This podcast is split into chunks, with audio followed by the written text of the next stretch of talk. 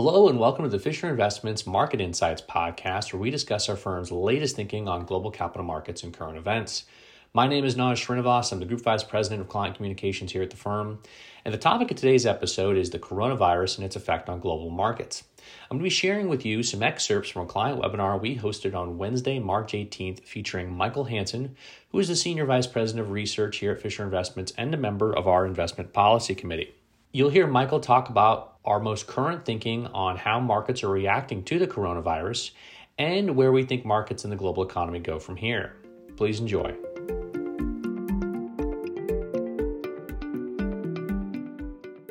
This market has been unprecedented in a variety of ways. Uh, we were at all time highs just a month ago, approximately, and now uh, we find ourselves in this moment the market has behaved, though it seems and feels so different than anything else that's ever happened. In fact, the market behavior has behaved very much like certain types of very large corrections have. This one, of course, has been bigger and larger, but a lot of the characteristics of it have been similar. I think that at this point it's absolutely fair to call this a bear market, but one of the things that we need to keep our eyes on the most is not just magnitude, because what'll be eye popping and what everyone will focus on is magnitude, but in fact, it's the duration of these events that matter the most from here. We're also going to talk a lot, though, about the response to the virus. And this is another key area where there's going to be a huge amount of emotion and disagreement. But it is our view that the response to the virus is, in fact, the thing that could create the economic uh, malaise, recession, whatever might be in the fore. I don't think recession is necessarily a foregone conclusion, as most do, but I think it's certainly on the table and it's certainly possible. We'll talk through all of that. But regardless of your feelings on how the reaction has been, both by the government, uh, on the government level and on the institutional level, they are what they are. These things are happening and we need to analyze them, and that's what I'm going to be focused on today. So far, this fall has had all the characteristics of a classic correction. And when I say correction, here's the distinction that I mean. In full form traditional bear markets, at least as we have observed them all over the course of history, they tend to have rolling tops followed by capitulation towards the end. Most of them have recession ensuing and so forth. Corrections, on the other hand, are steep, sharp drops that tend to dissipate and, and correct themselves with about the same speed as the fall. Now, despite this being such a breathtaking fall, in fact, most of the characteristics of this fit the definition of a correction versus a bear, but I think in magnitude alone, most will call this a bear, and I think that's fair to do. But I go back to the duration question. Bear markets have long duration. That's one of the really key features about them. They tend to last 15 to 18 months on average. That being the case, and seeing how much of negativity has already been priced into the market, in some ways, it's very hard to envision how looking forward 12 months we can't see a spring back in prices. But whatever you want to call this, in the short term from here, I'm just going to tell you anything can happen. I mean, at this point, anything has happened in a lot of ways, and you should be emotionally prepared for that.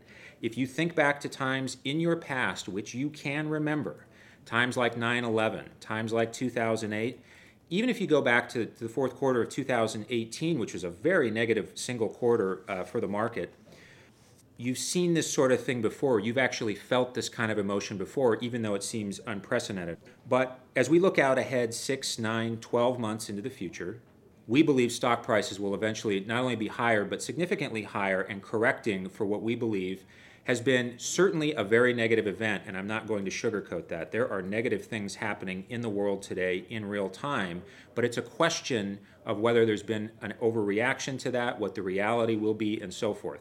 Very importantly, and this is hallmark to all investing, it is not different today than it was before. There will be no all clear sign. There will not be a signal of any kind that tells you it's time for the market to go up. In fact, quite the opposite the market moves ahead of things. And the market, in this case, moved well ahead and nearly instantaneous to a threat, in our view, that materialized very, very quickly. But there can be huge overreactions and so forth. The news will continue to look bad even as the market starts its consolidation and rallying process. And in fact, that can happen quickly. Right now, people are contemplating future bad news as news becomes better than they expect in the future, which I believe to be the most likely outcome, shares can rise very quickly. And though that might seem impossible today, I understand the feeling entirely, how impossible that feels. See if you can remember back to times in the past where you felt similarly, and yet people go on, markets go on, economies go on. The summation of everything I just said is, as is so often the case with markets, especially in times like these, the hardest thing to do is the thing that you must do, which is to have patience. Now, for a moment, though, I'd just like to tell you some real things that are happening because while it's not going to be a perfect analogy, I do want to just share with you a little bit about what's happened so far in China. One re- very interesting feature and something we are keeping an exceptionally close eye on is that this has been true with China. We'll see if it's true elsewhere. When China's active cases peaked and started to fall, their market started to outperform markedly in the last several weeks. Will that repeat itself across the world? It very well could. We're going to watch it very closely. But nevertheless, I think the thing that's most important is China's experience with this. And again, we can debate about how that went, the differences in the countries, and all the different methods. But the simple reality is China is about 90% back online. And I, w- I would like to point out to you that 90% of companies with revenue greater than 200 million in yuan are back up and running. And there's verification of this all across the world, including journalists, not just folks in China and so forth.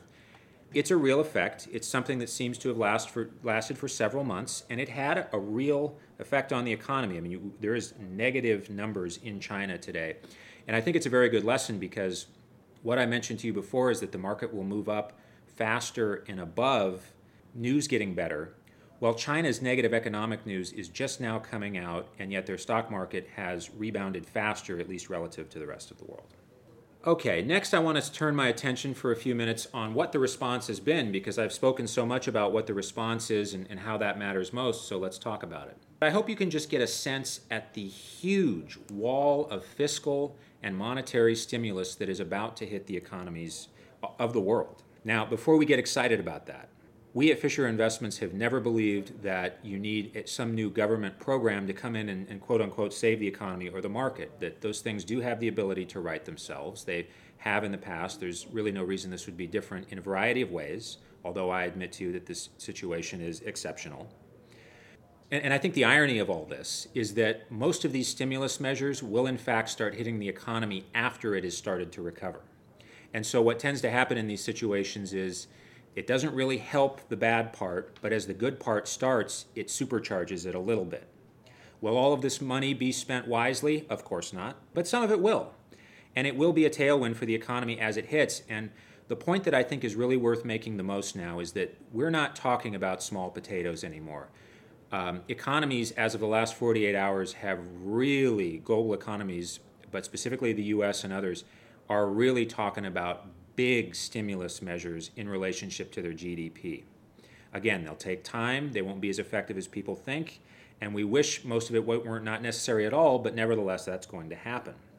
It's worth noting, though, that every just about every time uh, the Fed tries to do something, the central banks try to do something, that in fact the market falls more because, in a certain odd way, people tend to interpret emergency actions as a bad thing because they say to themselves, well, what do those people know that others don't?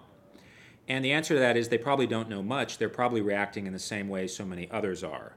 Um, there's not there's not so much special privileged information in those realms that tell that, that they know exactly what happens from here. They're people just like we are trying to make difficult decisions. So with that context, this is the part that I believe really matters the most to what happens with the market and what happens with the economy. The difference between past episodes such as these and the one we see now has been the response from governments and private institutions, closing much of the service based economy in a mass sense. It's an exceptionally bad thing. And here's what the important sort of pivot point is. And when I say a bad thing, I'm not saying it's not necessarily warranted. You might have an opinion on that. You might think it's the right thing to do. My statement is regardless of whether you think it's the right thing to do, it has a significant negative economic consequence. That's what the capital markets are reacting to in situations like this, which we don't know a lot about because there's not very much evidence of having widespread economic shutdowns uh, over the course of global economies, you can make a few statements, and this is, again, what I believe is most important. If it lasts for a few weeks and maybe even just a few months, the economy can largely right itself and come back online.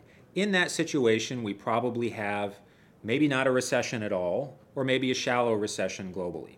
Most people will be able to go back to work as they did before, and life can will be changed without a doubt because I think this has certainly taken an emotional toll on everyone, but largely things will be similar. If, however, such a shutdown persists for many months, and I can't give you a firm number, I, you, you, just, you just can't think about that right now, there's too much to extrapolate, but if it lasts longer than, let's say, a quarter, I'm just going to put that number out there. If it lasts longer than a quarter, then things get bad quickly. And the reason for that is an economy can withstand some dislocation in the short term. But if you have to shutter a lot of operations for, let's say, three months, six months, something like that, then a lot of those companies that could tread water for a little while, in fact, no longer tread water, and they'll have to shutter. That's where you get a true recession, a deep recession, and you have to get a new bull market and new expansion out of that because people can't just go back to work the same way they did. A lot of organizations won't exist anymore, so instead you have to build something new. Now, I don't want to paint too dire a picture here. I don't want to make that sound too dire, but we want to contemplate those things. It's important. We do believe that's a low likelihood, but in our view, it's likely, very likely, that this persists for well less than three months. But we'll have to monitor the situation, and it's something that's very fluid. Some narrow industries are going to be hurt, and you need to be able to watch for that and see it without too much emotion. In times like these, certain small sectors and industries, in particular some of the smaller energy companies in the United States that are low margin producers of oil, they're going to be hurt. They're going to be hurt along with oil prices and so forth.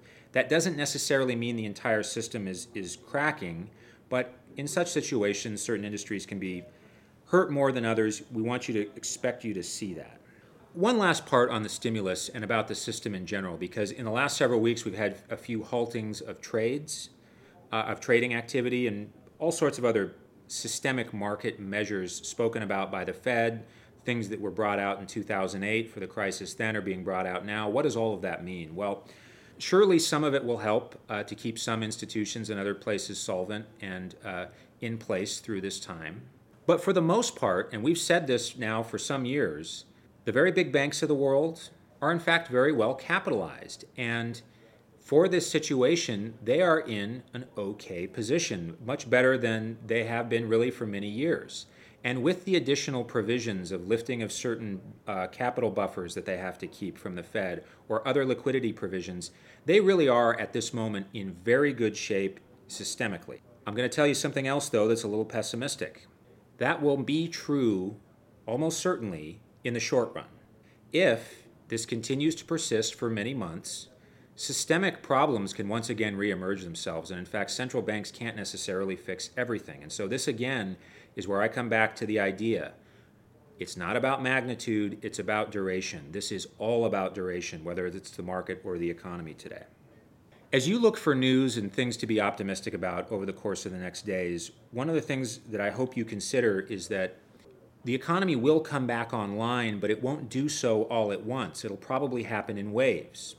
For example, businesses such as Fisher Investments, we continue to take not only our client health and financial health of the utmost seriousness, but also the health of our employees. So we've instituted measures to be safe while continuing to provide the absolute best service that's possible.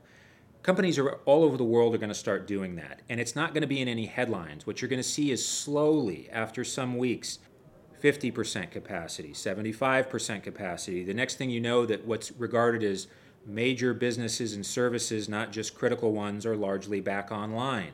What my best guess is, is that in fact public institutions and especially schools will be some of the last to come online.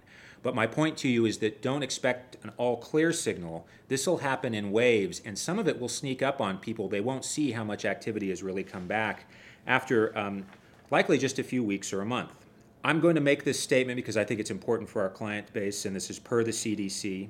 There is an increase in risk to older adults, and, and I think that's especially important because what the CDC says, and I believe this to be true, is that something like 40% of grandparents in the United States in the United States provide child care for their grandchildren. And I want to say that just in the sense that please be careful if you are an, an at risk category. We want you to take that very seriously.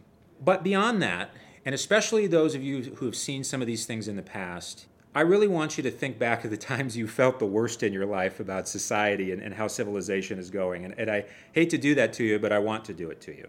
Communities all over the world, and for as long as we've had civilization, have learned to live with existential threat.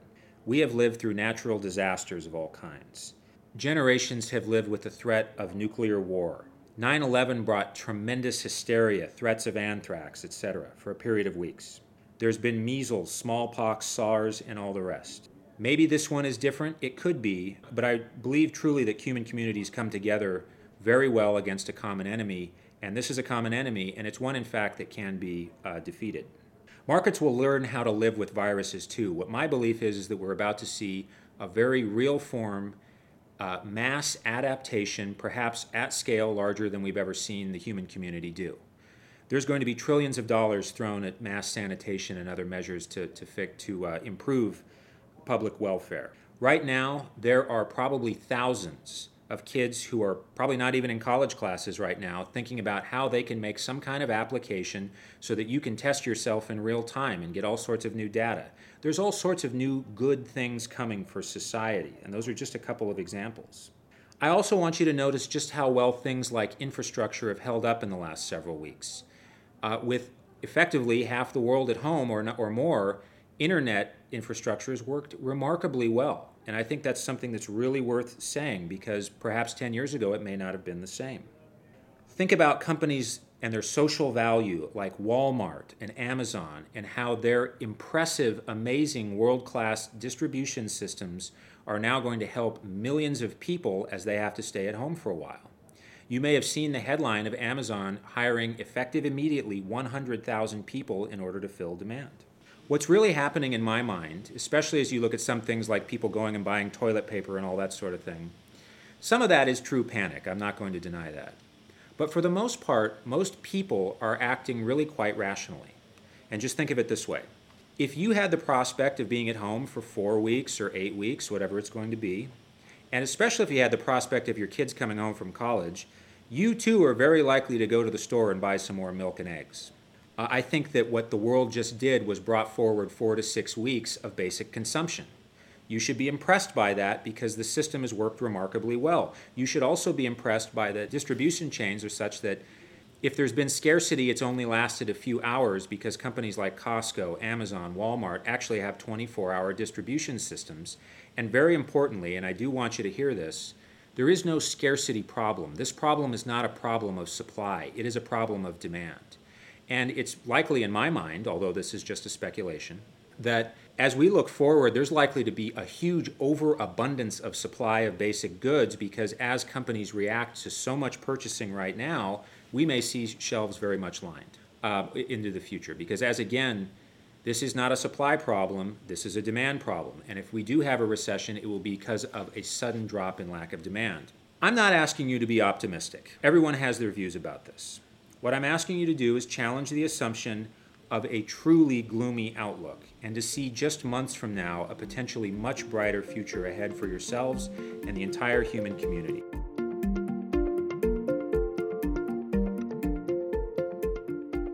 Well, that was Michael Hanson, Senior Vice President of Research at Fisher Investments, speaking on a client webinar recorded Wednesday, March 18th. If you like what you heard, I encourage you to subscribe to this podcast. You can also follow Fisher Investments on social media, LinkedIn, Twitter, or Facebook. And you can find our Fisher Investments channel on YouTube as well. For our latest capital markets insights, check out the Market Minder section of our website, fisherinvestments.com. We'll be back in April with our next regularly scheduled episode on tax strategies for 2020. Until then, be well.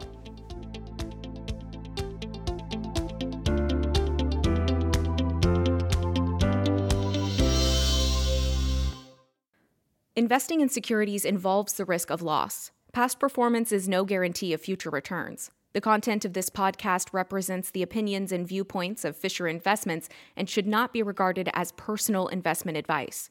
No assurances are made we will continue to hold these views, which may change at any time based on new information, analysis, or reconsideration. Copyright Fisher Investments 2020.